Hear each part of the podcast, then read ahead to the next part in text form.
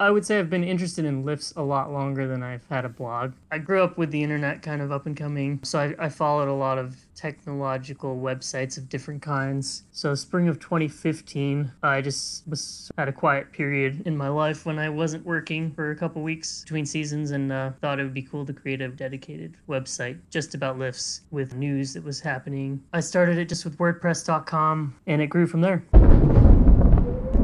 Welcome to the storm.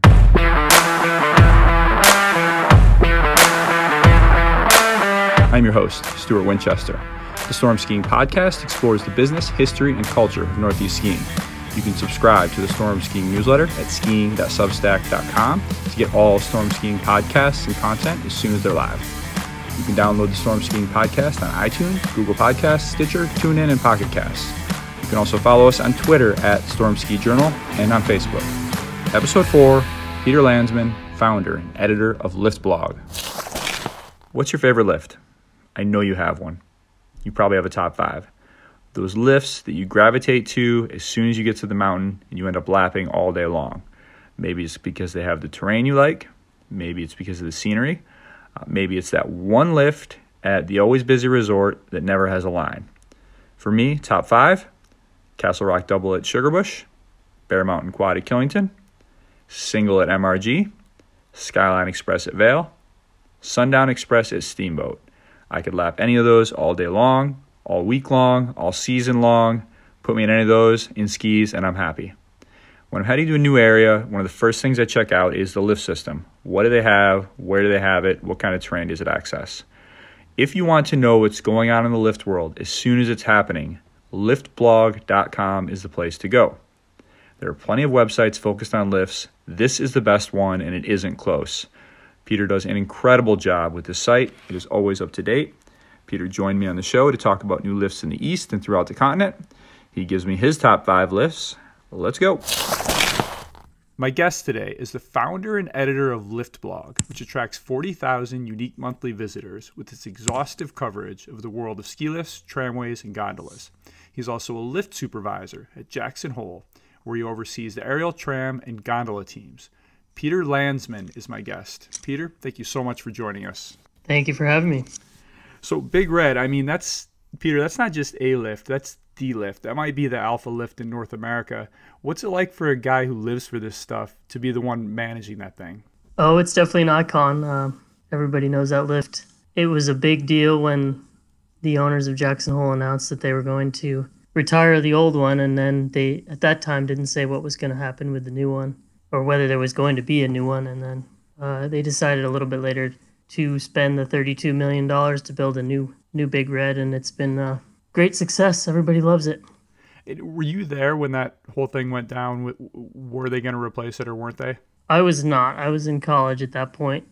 Followed it. Uh, I uh, didn't have a blog yet at that point, but just followed it personally, and then I started there in 2012, and that was just a couple years after the new tram opened. And were you managing that team last year? Um, it depends on the season. Every season, uh, we sort of go through a shuffle and take turns doing different different segments of the mountain. Um, last summer, I was more involved with the gondolas. There's two gondolas now, um, so this is my first summer being a tram supervisor. And and last winter, were you on the tram? Last winter, I was at the new gondola called Sweetwater. Sweetwater. Have you done the tram during the winter season? Yeah. Um, one of the first years I was there, I was just a tram operator, and uh, that's a whole different experience. Uh, being in the cars all day long, uh, you talk to a lot of people.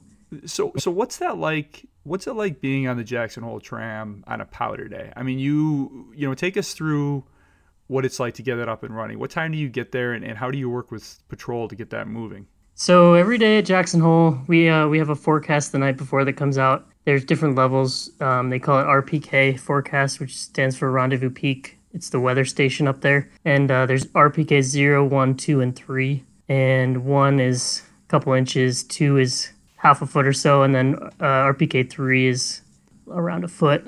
Uh, forecasted snow. So depending on that forecast, is there's a start time. And uh, the tram crew gets in on an RPK two or three really early to get patrol up to the mountain, and the uh, dispatch center for the whole mountain is also for the patrol is at the top. So how early is early? Six six in the morning, five thirty in the morning, and it's staggered. So you know the same operator's not coming in every day for a whole week at that time.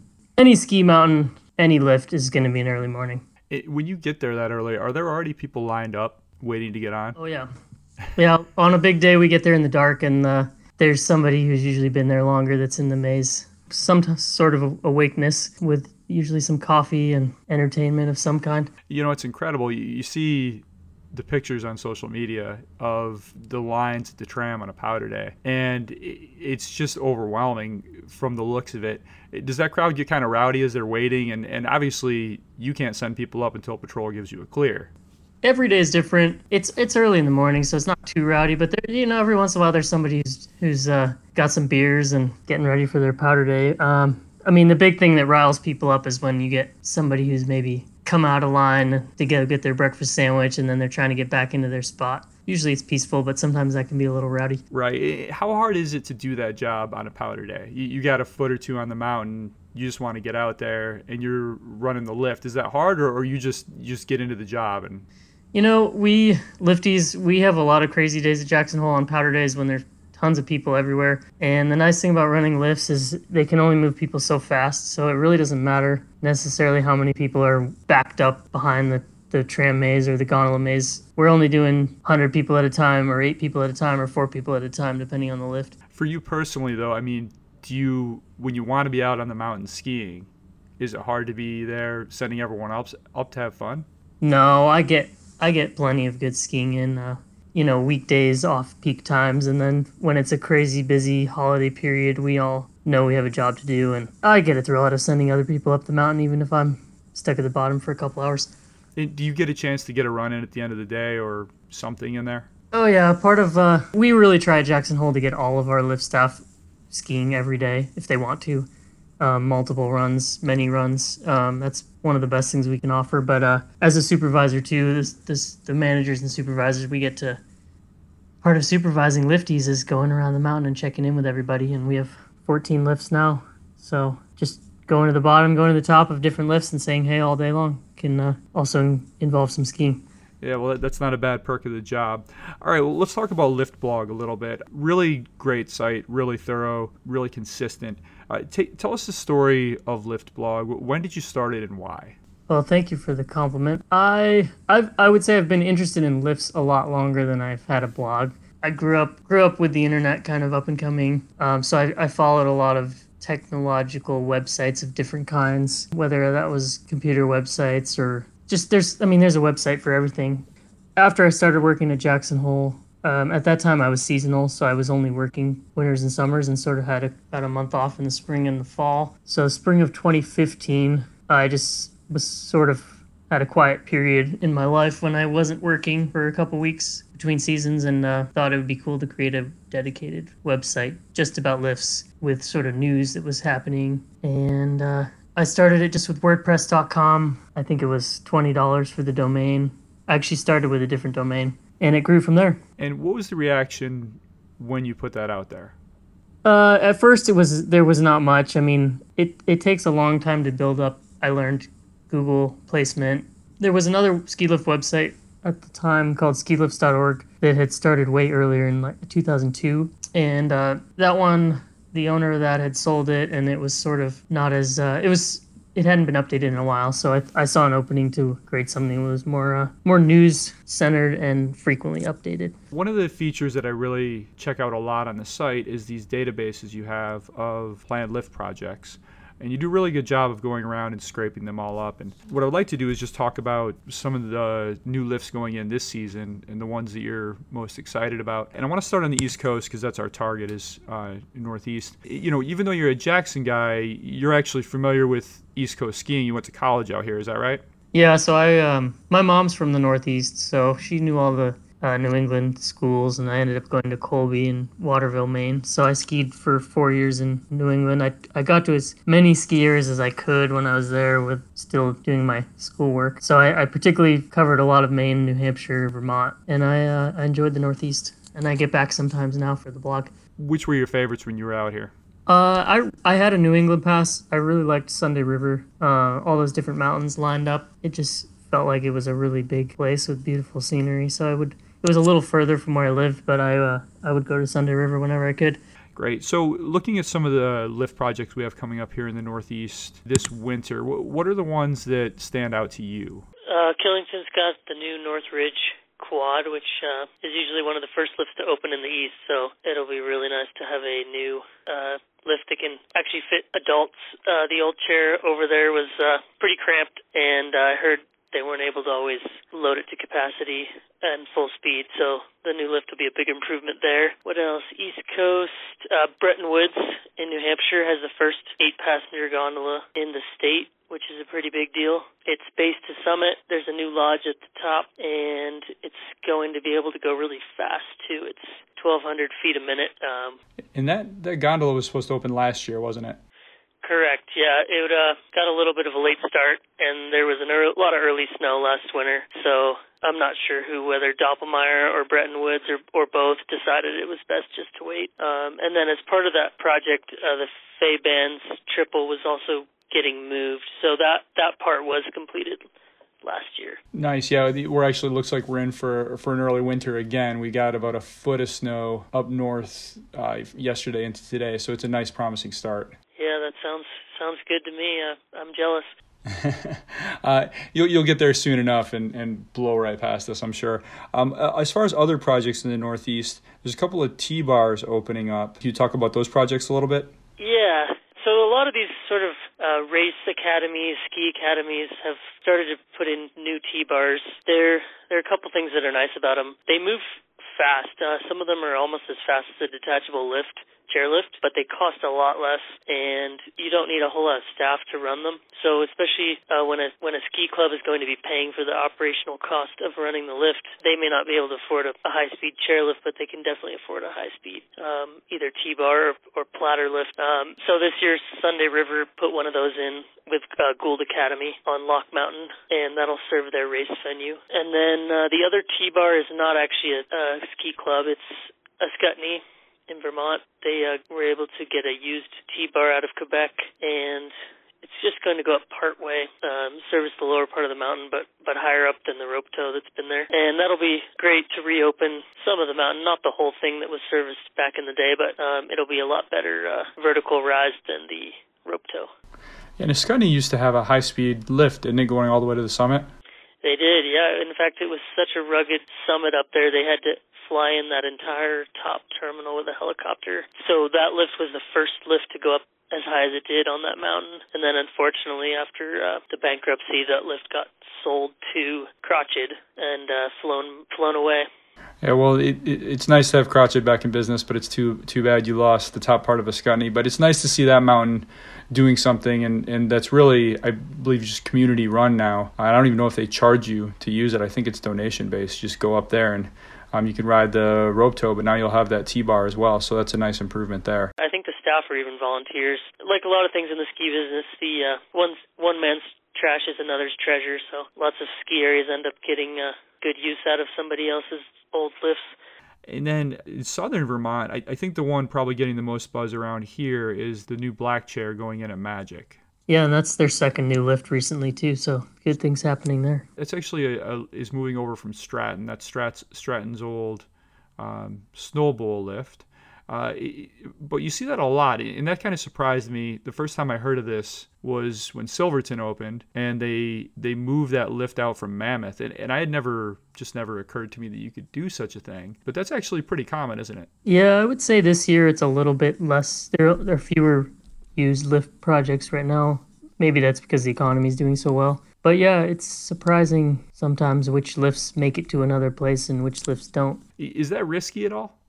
And then at uh, Hermitage Club is actually being liquidated. So there, you have a an unusual circumstance where you may have a pretty new six pack bubble on the market pretty soon very yeah very uh, interesting situation there and nobody knows what's going to happen not only the six pack but they've also got uh, a couple fairly new Skytrac fixed grip quads, which other skiers would probably love to have if they aren't kept where they are. Yeah, especially that six pack. I have to imagine is the resale value on those things pretty good? I mean, is someone going to be able to say, okay, we can get a really good deal on a six pack right now if we swoop in and get this one from Hermitage Club? I mean, it definitely has value. This kind of thing doesn't happen very often, and a lot of times it's all behind the scenes, so it's hard for me to say. But some of the value is definitely lost in that typically a detachable lift lasts about 25 to 30 years. And if you've already gone through five years or, or six years, you know, you've lost some there. But it is a very nice lift with very low hours. So, particularly if somebody has a, a place where it's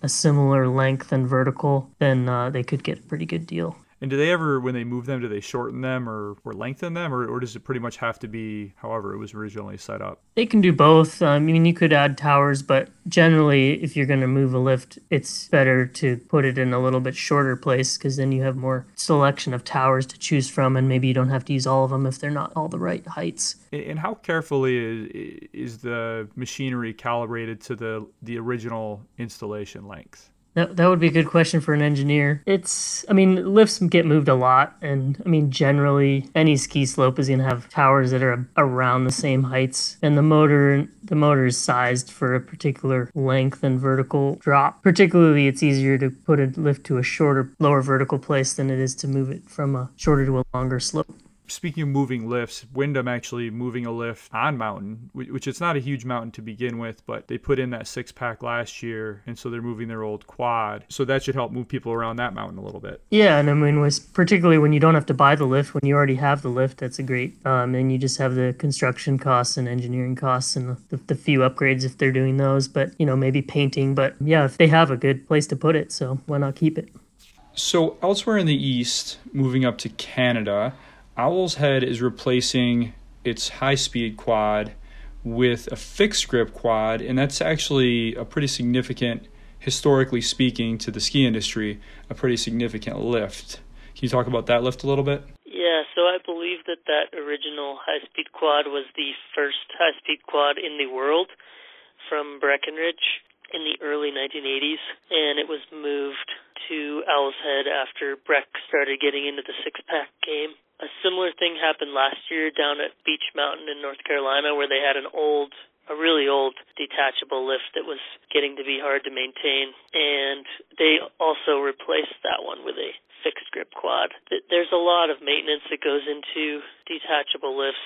It's not even though the speed is is double um, uh, fixed grip versus detachable, the the maintenance cost is more than well more than double for a detachable lift. Um, those grips have have tons of moving parts and especially older detachable lifts they just cost a whole lot to maintain. So there have been a few now cases where early detachable lifts have been replaced by simpler cheaper fixed grip lifts. And uh, where it makes sense i think we'll see that happen uh, occasionally going forward. Yeah, I kind of thought for a while it was like the car manufacturers moving away from stick shifts in favor of automatic transmissions in automobiles, where eventually you just wouldn't see them anymore. But it feels like we're, seeing kind of a resurgence in these fixed grip quads, a lot because of those maintenance costs you were talking about. But also, I, I think just the initial cost is so much less. Yep, both initial and maintenance. Um, especially like the Owl's Head case, it's I think it's about it's like three or four thousand feet long, which is not not huge. So the difference in ride time is really only a few minutes, and uh, especially with a, a loading carpet, which you can now put on a fixed grip lift, you can really keep it keep it moving about 500 feet a minute, which is only a few hundred feet a minute difference in a, a lot of detachable lifts.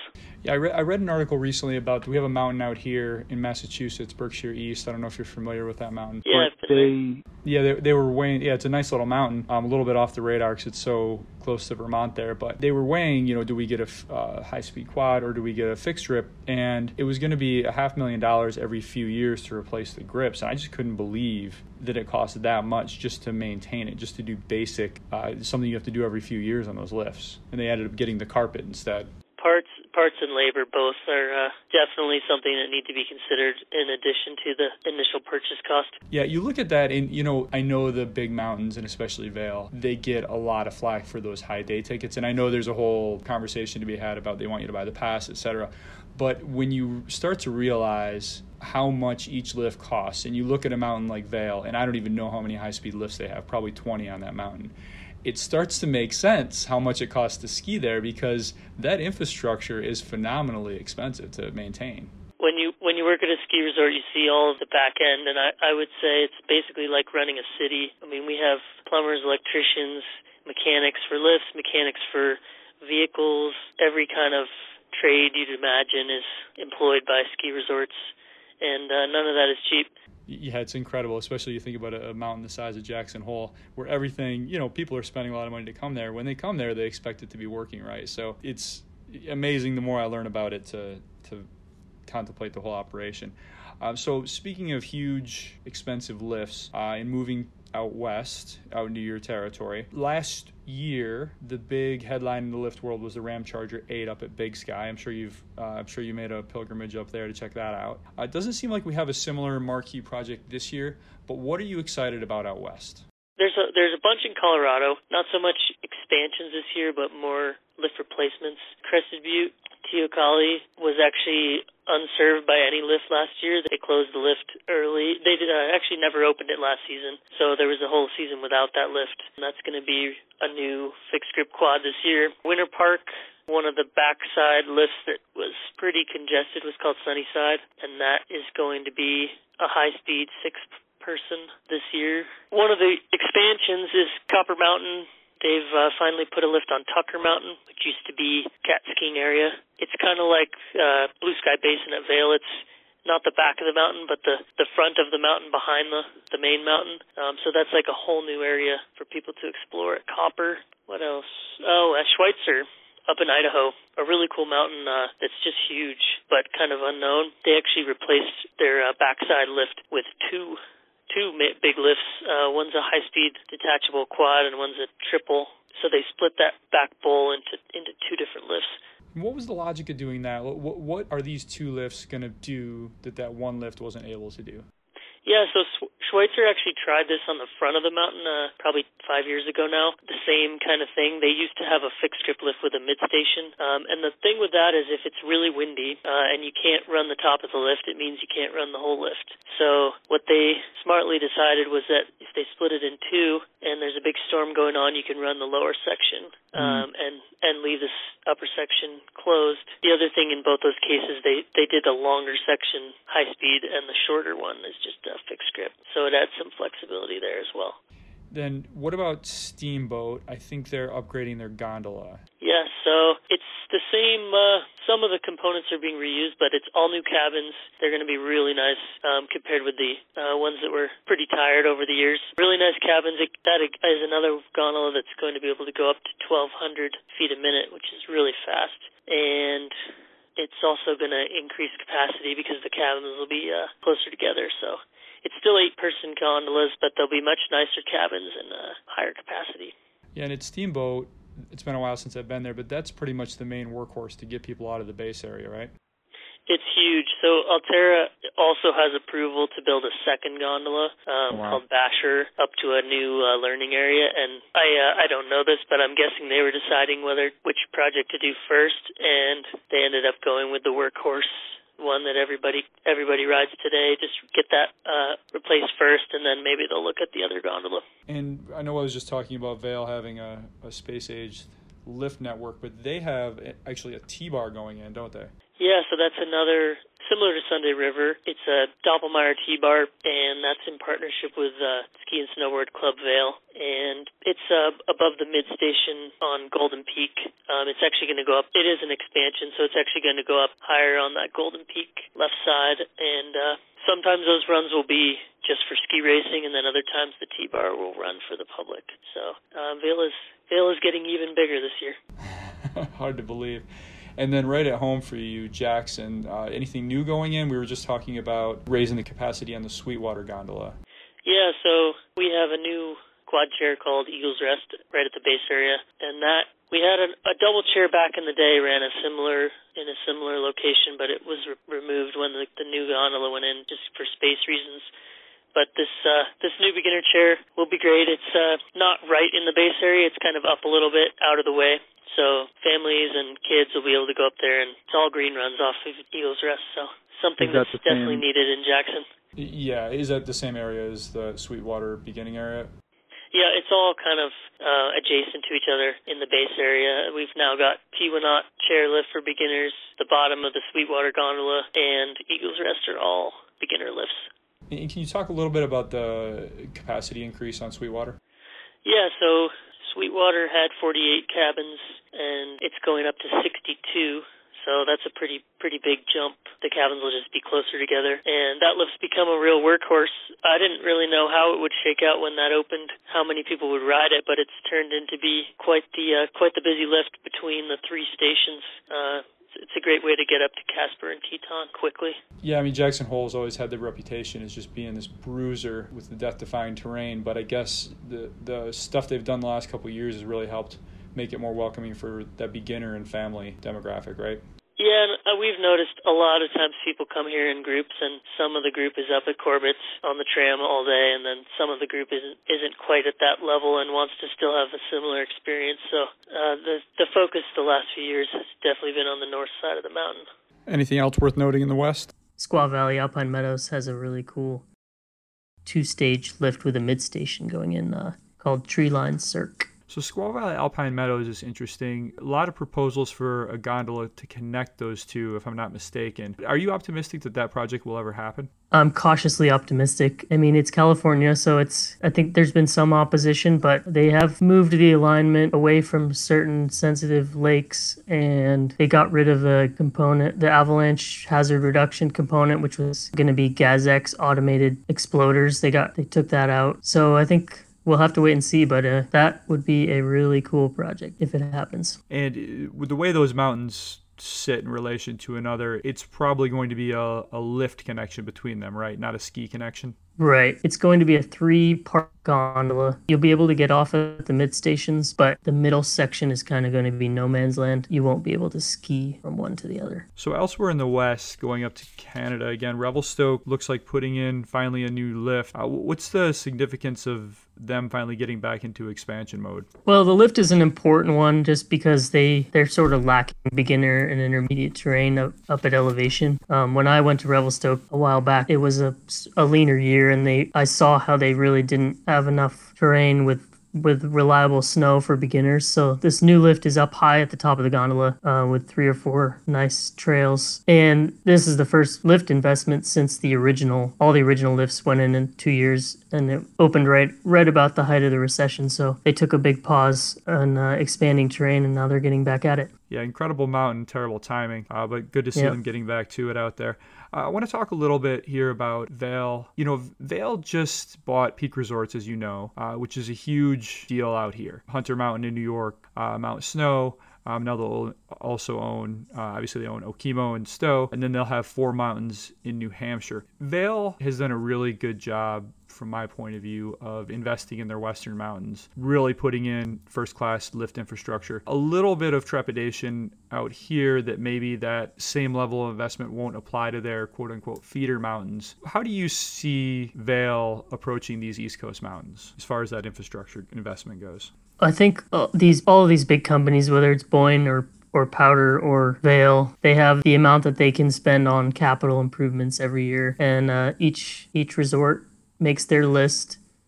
And every year, some do better than others. There's certain priorities. Like this year, they're very much prioritizing Stevens Pass, which I think is a good sign for the Northeast, considering Stevens Pass is not a destination resort. It's a, a drive to medium sized mountain, and they're getting a really big lift investment multiple new lifts this summer. So that should bode well. Um, that Stevens Pass is, is not exactly one of their largest mountains. A lot of the peak resorts are sitting pretty good. I mean, the Big Hunter project, the Big Mount Snow project, lift-wise, and they've done a ton of snowmaking infrastructure. So if some of the peak resorts don't get a lot right off the bat, it's because I think they've seen a lot of investment already recently, and and the same could be said for Okemo too. Yeah, Hunter's in great shape. Uh, two high-speed six packs there. Mount Snow They've invested a ton in that. Uh, Okemo, they just announced an expansion or not an expansion, uh, a capital project. Um, Stowe is Stowe. It's it's always been in good shape. I think uh, the big concern is Attitash, which had a lot of problems with their summit triple last year, and mm-hmm. you know concerns that and that when that summit triples closed down, they won't let you hike up. That just closes down a significant part of that mountain. So really, a lot of concerns about that mountain and, and the long term accessibility of it. I think every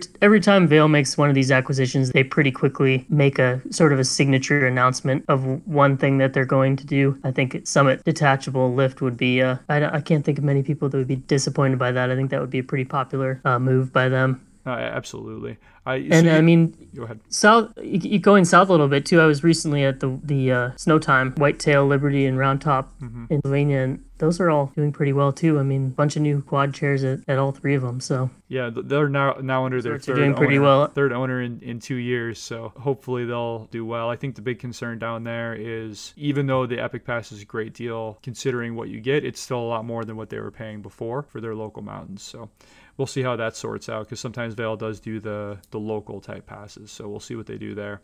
Eh, so you don't worry about Vail spreading themselves too thin with now over 30 mountains here in North America.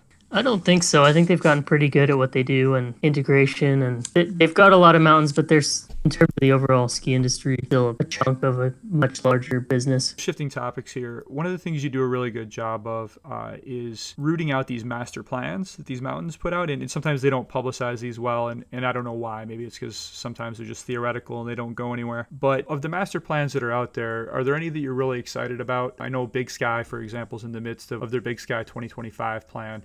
Uh, and they have a lot scheduled for that mountain. But any others that, that really stand out to you? Mammoth Mountain. The CEO of Alterra is Rusty Gregory, and he used to be head of Mammoth Resorts. And there is a ton of potential. That it's a great mountain to begin with, but they're talking. Their master plan has multiple new gondolas, six packs, potentially eight packs. It's a huge mountain already with a ton of lifts, but they definitely have some projects that are in the pipeline, and I hope those make it towards the top of the Alterra priorities because the mountain certainly deserves it. So are you talking about not just lifts, new lifts, but new terrain that those lifts service? Uh, Mammoth, there's a little bit of new terrain in their master plan, but a lot of it is is just sort of re realigning a lot of different lifts to, to better service the mountain. They right now they have a ton of fixed grip lifts that are sort of duplicates, and the plan is sort of to combine some lifts and realign rather than opening too much new terrain. It's it's more building bigger new lifts where it makes sense. So, I mean, that's a huge mountain. It's also a very busy mountain just because of where it is and its proximity to the population centers in California. So, is the idea here to spread the people out a little bit better? Yeah, I think so. And uh, another big factor there is weather. So, sometimes with bigger lifts strategically placed, you could run certain lifts in higher winds and storms than others. Any other uh, master plans that, that have your attention right now? Oh, the the big another big one is Whistler Blackcomb. Uh, a lot of the Canadian resorts put their master plans online and with the province, and uh, there's some huge terrain expansion opportunities at Whistler Blackcomb on the Whistler side particularly, and uh, that would be pretty exciting. And what would that look like? Are, are we talking new face, new peak? They've got planned for a whole new base area, and then uh, they would go all the way up to the to the top too. So near the the peak chair, uh, there's an area called Bagel Bowl, and they're talk. There's a plan for a lift there, and then even further over. It seems like it's almost limitless opportunity at, at Whistler Blackcomb for expansion, both base village wise and up in the Alpine. And what is it that, that they have to get through? Is it the environmental reviews? Is it uh, is it just having the capital to do it? Obviously, being owned by Vail, the odds are that if it can be done, if anyone can do it, they can do it. But w- what is it that they have to get through to make that happen? I'm not super familiar with the Canadian Canadian system, but my sense is that it's easier to get big projects done in Canada than it is in a lot of the United States. I believe Whistler Blackcomb recently got their master plan approved, particularly with First Nations partnership. So I think they are in a good place in terms of both with the government and with the Native American or Native Canadian First Nations. I think they're in a good spot where when they want to when they want to spend a bunch of money on expansion, they, they probably can. So out here on the East Coast, the Balsams master plan has been floating around for quite a while. Are you familiar with that project and what do you think about it? I am familiar with it. I think it would be great, like any major project. If if it were me investing a bunch of money in the Northeast, I would probably start with a somewhere that's already got some infrastructure, like a Saddleback. There's also Big Squaw up in Maine that is still operating but has a lot of expansion potential. But the Balsams you just basically have to start over because the lifts are have been closed for I think 10 years now and it's going to take a ton of money to start over completely. Yeah, and if that does go in, I mean that you're talking a lot of lifts. The acreage target that they have would make it bigger than Killington. Yeah, I've never been there, but it, I mean the plan looks like similar to what Sunday River became, which makes sense given who designed a lot of it. hopefully we'll see something happen there. You know, you mentioned Saddleback. Just announced last week that Arctaris group, uh, investment group out of out of Massachusetts, has agreed to buy Saddleback. So that area has been sitting idle, I believe, for four seasons, and they've said that it won't be up and running again until next year, till 2020. What kind of condition are those lifts in that are sitting on that mountain? Uh, it's it's a little tough to say. I haven't been there, but I believe the first couple years there was still some maintenance going on, um, especially on the newer lifts that they knew were going to get reused if the place reopened. So up on top, there's a quad chair that was pretty much brand new when the thing when the place closed. And also down at the bottom, South Branch is fairly new, um, and I, I believe those lifts had some maintenance done during the closure. The there are then the lifts that were planned to be replaced no matter what, like the Rangeley Double, uh, which are still planned to be replaced.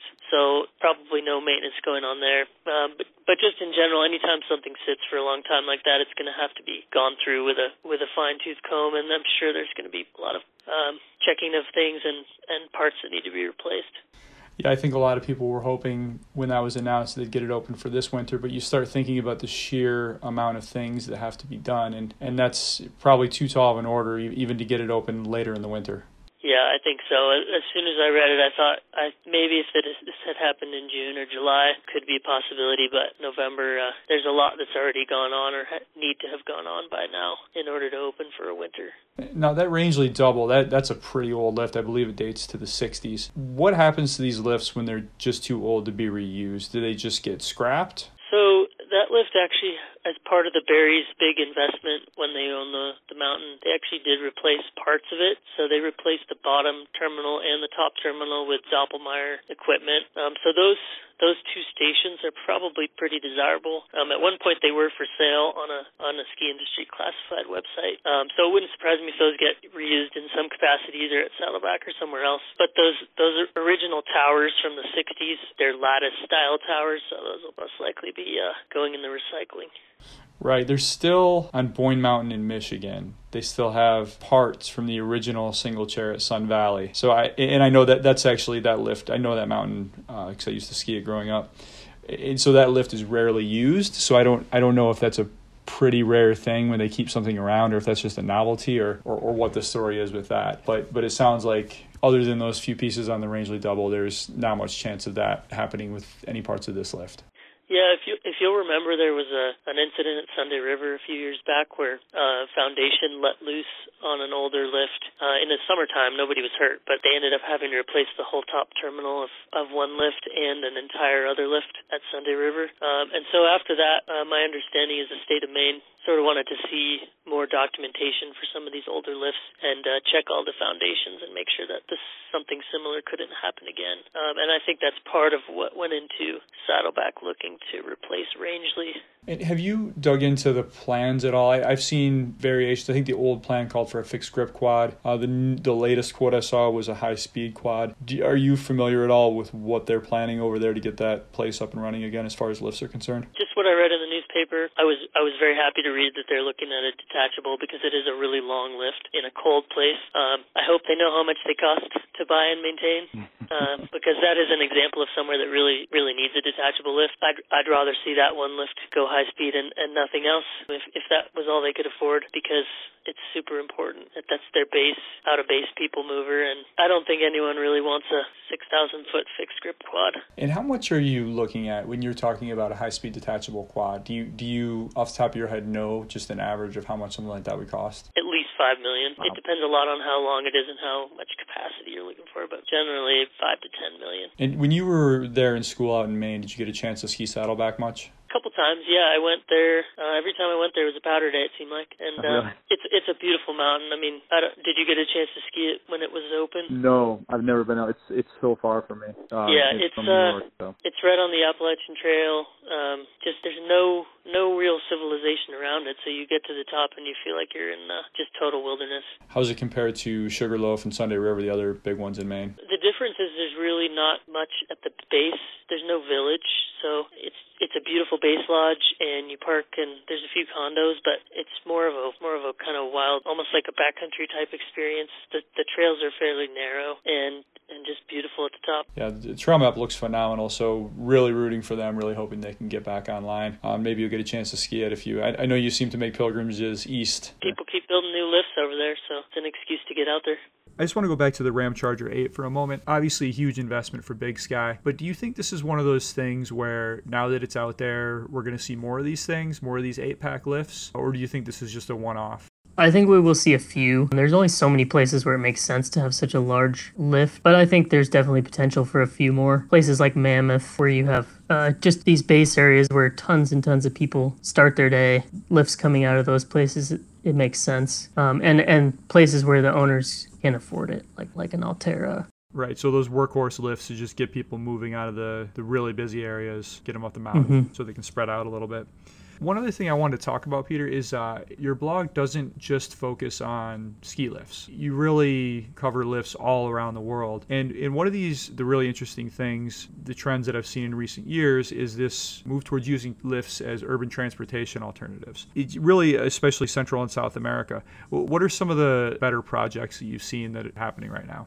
The two biggest are, are uh, Medellin in Colombia, which is all uh, Poma gondola technology. They, they have, uh, I think it's five lines now open more under construction. And then uh, La Paz in Bolivia, which has nine Doppelmayr gondolas open. They move a ton of people they're very efficient, not over huge distances, but but medium distances. So cities that aren't aren't giant, but or or somewhere where it's just an extension of a subway line or an extension of a commuter train line where you want to go up a hill or something like that. I think the biggest obstacle is not technical, but just in terms of getting people to realize that this technology is available it works. It moves a lot of people. People people enjoy riding on gondolas and chairlifts. They uh, they're kind of unique. You know, you get a beautiful view. So I think we're uh, we're getting there in the United States, but certainly the rest of the world is kind of schooling us right now. Yeah. Do you think another obstacle is just the the NIMBYs, the people who just don't want to see the stuff built because they don't like how it looks or see it as an imposition?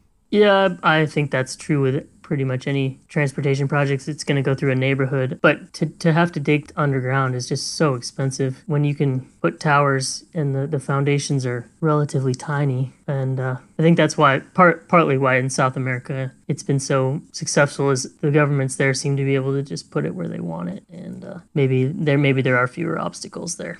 And it just makes a lot of sense given the topography they have. Instead of moving people up and down the mountains on these little buses, you just whisk them up in these gondolas, and it, it takes what can be an hour, two hour trip to 10, 11 minutes. Yeah, I mean, you have a choice of either going over or under, and underground is incredibly expensive, and over is relatively cheap and has the same outcome. Right. And, you know, we're starting to see these not just for urban transportation, but other places as well. Disney, for example, putting in their Skyliner gondola.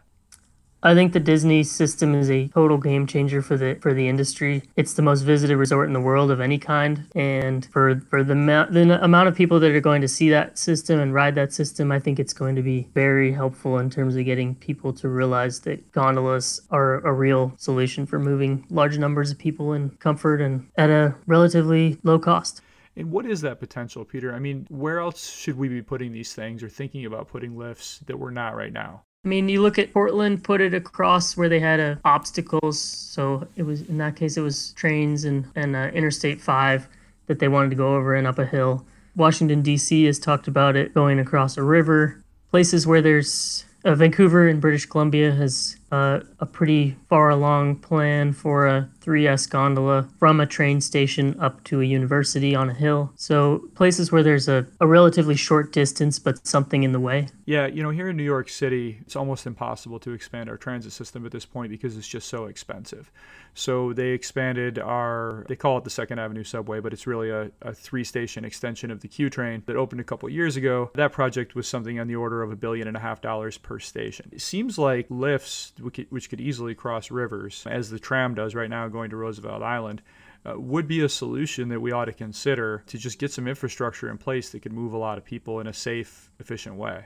Yeah, there've been and there've been quite a few proposals or ideas in New York in various parts of New York that I've seen, but so far none of them have gone particularly far, but that might just be because like a lot of American cities it's hard to get anything done.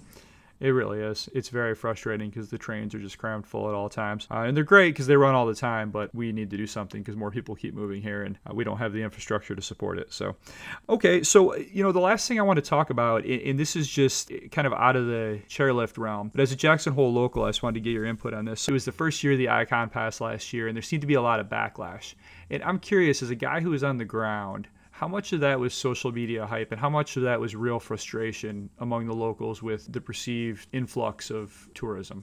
I would say the frustration was real. It wasn't just on the internet. There were a lot of people frustrated. I, I think Jackson Hole has a lot of growing pains that predate Icon that kind of came to a head last year with a good snow year. The buses were overwhelmed. The lifts were not too overwhelmed, but occasionally overwhelmed, and and uh, Icon was kind of a convenient target for some, but but it definitely was a real a real backlash.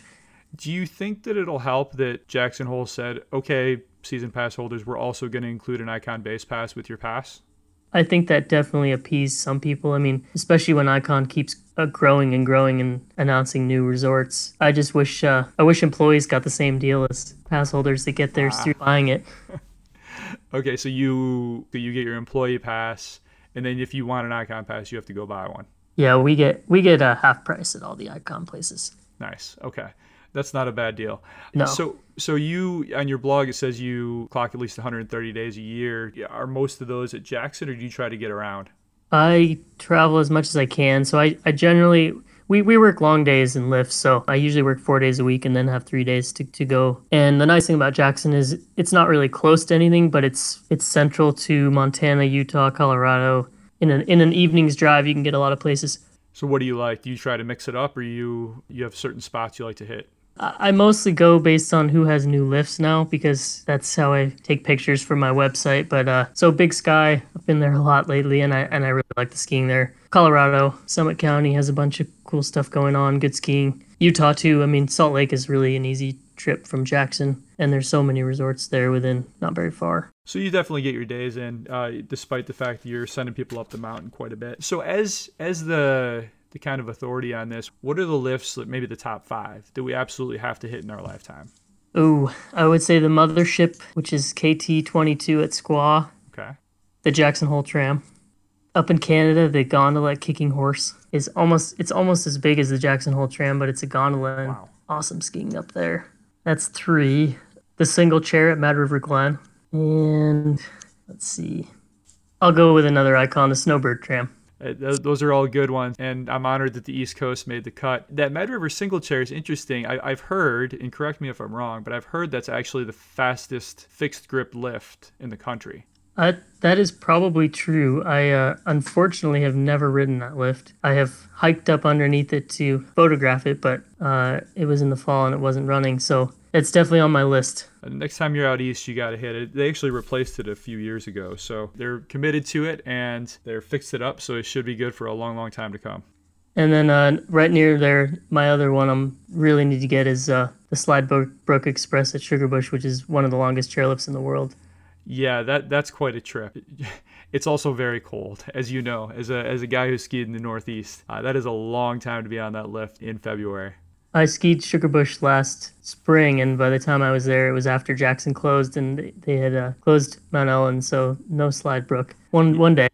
Yeah, that that's a terrific mountain, though. I think they were open until May 5th this year, so they they really do a great job, and that Slide Brook Express is pretty special lift. So. Um, all right, Peter. Well, I, I really appreciate your time today. I know it's about dinner time for you, so I'll, I'll let you go. But but thanks so much for joining us. Okay, thank you for having me, Stuart. That's Peter Landsman, founder and editor of Lift Blog. Lots of good stuff there. Peter's always on the move, visiting these lifts firsthand, document them to build out his site, liftblog.com. Check it out, subscribe to his email updates.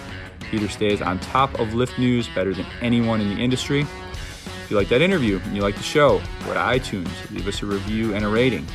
Also follow us on Twitter at Storm Ski Journal and on Facebook. You'll also want to subscribe to the Storm Skiing newsletter at skiing.substack.com. That is the main communications channel for the Storm, for the podcast, for the newsletter. Subscribe to that today. Next up, I've got a really good one. This is a big deal. Boyne Resorts CEO Stephen Kircher will join me on the Storm. We're going to talk about Sugarloaf, we're going to talk about Sunday River, we're going to talk about Big Sky, and we're going to talk about a whole lot more.